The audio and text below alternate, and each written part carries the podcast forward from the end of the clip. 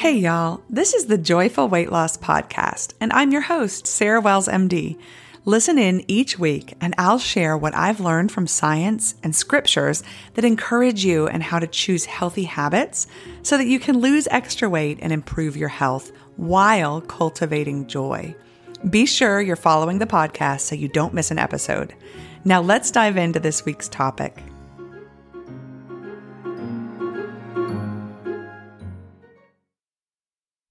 Hello and welcome back. I hope that y'all are having a great week.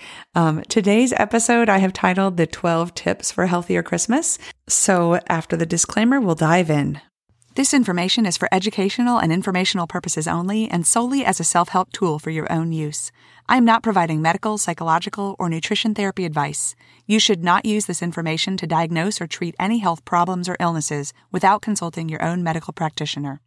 Always seek the advice of your own medical practitioner and or mental health provider about your specific health situation. For my full disclaimer, please go to www.joyfulweightloss.com forward slash disclaimer. So the first start, the first tip for healthier Christmas will come from even just the way you think when you hear the title of this episode, A Healthier Christmas. Does that conjure in your mind the idea of deprivation, healthier equaling deprivation? Because I know for a lot of years, when I heard healthier, all I thought of was deprivation and what I wasn't getting, which was sweets or whatever food I wish I would have more of and could eat with abandon. and, and, and that that didn't go with healthier. Well, instead of thinking thoughts of deprivation surrounding having a healthier Christmas, think thoughts of abundance surrounding having a healthier Christmas. Think about all the Christmases um, of the future where you will where you will feel good, be able to maintain being active, um, hopefully be able to show up um, in your physical fit self um, to enjoy fully in all the festivities of many years to come.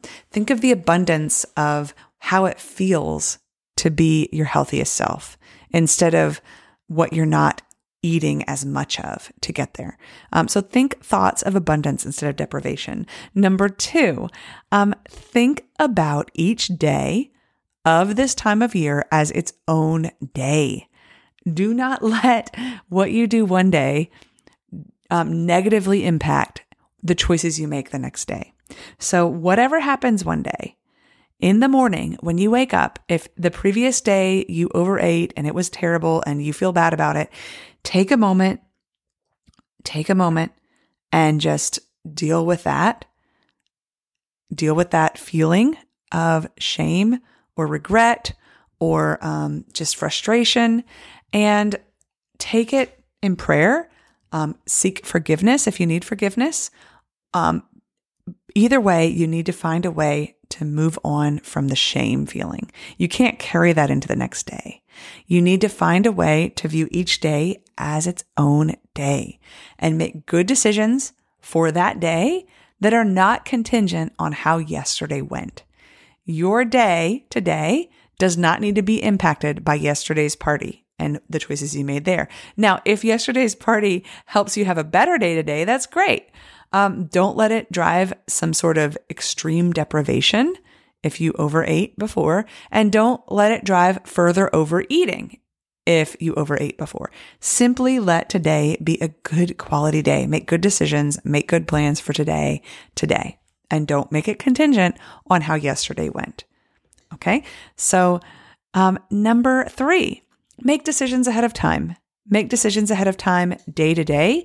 Make decisions ahead of time, event to event, and put those decisions on paper. Decide what food you're going to eat, how much you're going to eat, decide what you're not going to eat.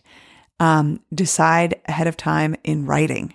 Okay. Number four, plan enjoyable, stress relieving activities each day. Plan something nice to do for yourself that will decrease your cortisol level, that will decrease your stress every single day.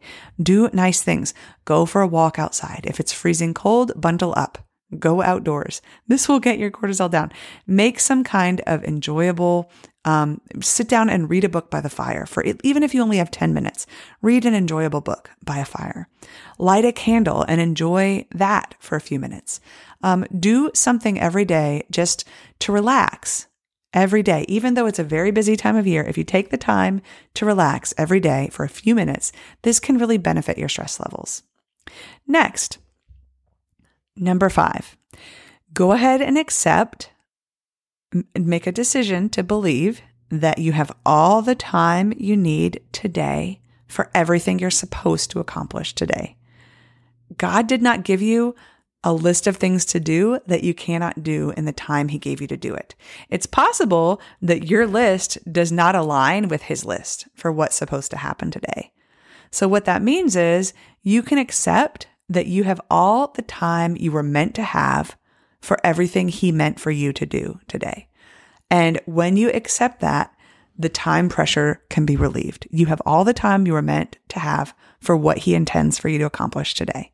And just take that and accept that. Number six, eating when you're stressed does not decrease the stress it adds to the stress. So you need to remind yourself that do not eat to solve the question of stress. Eating does not solve that, it just makes it worse. Okay. Number seven, take a minute every day to think about how you want to feel on the last day of this year. Think about where you want to be physically and think about why that matters. Write where you want to be on December 31st in terms of your health and why it matters down on paper every single day. And then work backwards with how you can move toward that in a way that feels good and works in the days you have between now and then. Commit to things on paper in regards to this. Number eight, in regards to wasting food. Because one of the problems we have when we have the desire to overeat sometimes is that we will convince ourselves that we don't want to waste food. If the food is a sugary concoction, um, it is not wasted by not being eaten. The waste happened not when it went into the trash can. The waste happens when it is created in excess. So the waste already occurred. You consuming it when you're not hungry is going to add to the waste. It's going to increase waste because you're going to damage your health if you're eating and over if you're overeating when you're not hungry, you're going to damage your health and long term that will cost more. It will be more costly. So it is less wasteful to throw away a sugary dessert than it is to finish it off. Number 9. If you are being um, given or offered food that you do not desire to eat, um, it you get to decide what you want to eat and whether you want to eat it. You do not need to be concerned for the feelings of the other person in this situation. They get to be responsible for their feelings if they don't like your answer. If, if let's say you don't want what they're offering you and you say, no, thank you you're not responsible for their feelings. They are responsible for their feelings. And this is just an opportunity for you to trust that whatever needs to happen in them in regards to their disappointment can happen in them and they can deal with that and they can grow through that. And that's an opportunity for their growth as well. You are not responsible for not disappointing people who want you to eat their food. Number 10, when you are not accepting a food from someone who's offering you a food and you feel that they are even pushing the food on you and they are not hearing your no thank you, you might decide you want to state why you're not going to eat at that moment. But what I would recommend is that you make that reply either health or comfort related and not weight related. So if you make a comment that you're watching your weight, the host or giver of the food will feel concerned that they need to reassure you that you do not need to lose weight. Um, that maybe they think you should gain a little weight. They will reassure you because they want you to eat their food. And this will continue the cycle of food pushing. So saying things about your reason that you do not care for the food or more food should include things that are comfort or health related, like I can't fit another bite. I am so full. It will hurt if I eat anymore. you could say something like that. Or you could say, I just can't tolerate sweets like I used to. They just don't sit well with my stomach anymore. Um, I'll be up all night if I eat anymore right now, but thank you so much. It was delicious. Um, or you could mention that if you eat too much sugar, your joints hurt. You can mention physical comfort problems that result from eating too much of that food.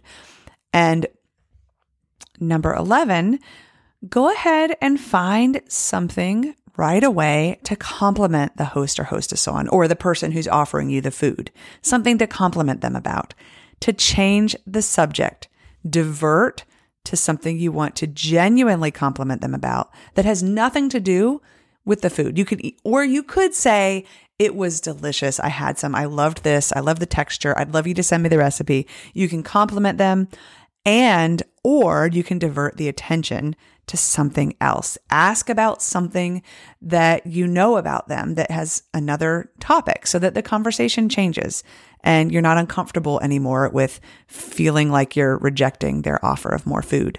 And their mind moves on to quit food pushing and other things can be talked about.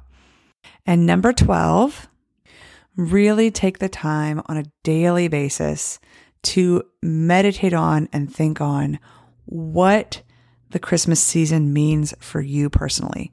Take the time to dig into um, the story of the birth of Christ, this, the, the history of what happened, and understand what it did on a deep level for you.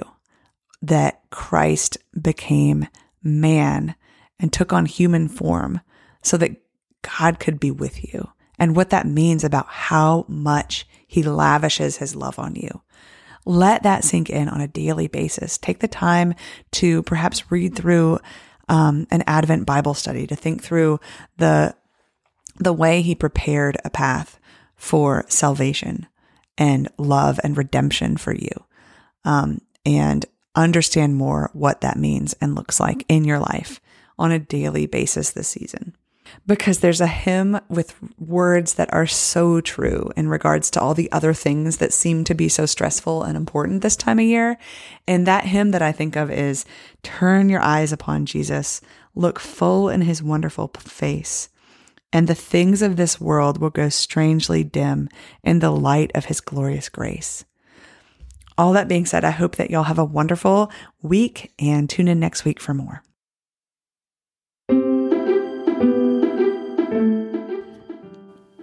Thank you for joining me today. If you've enjoyed this, I'm going to ask you to do a couple of things. First, please leave a review for me. This is how people find the podcast. Secondly, y'all sharing is caring.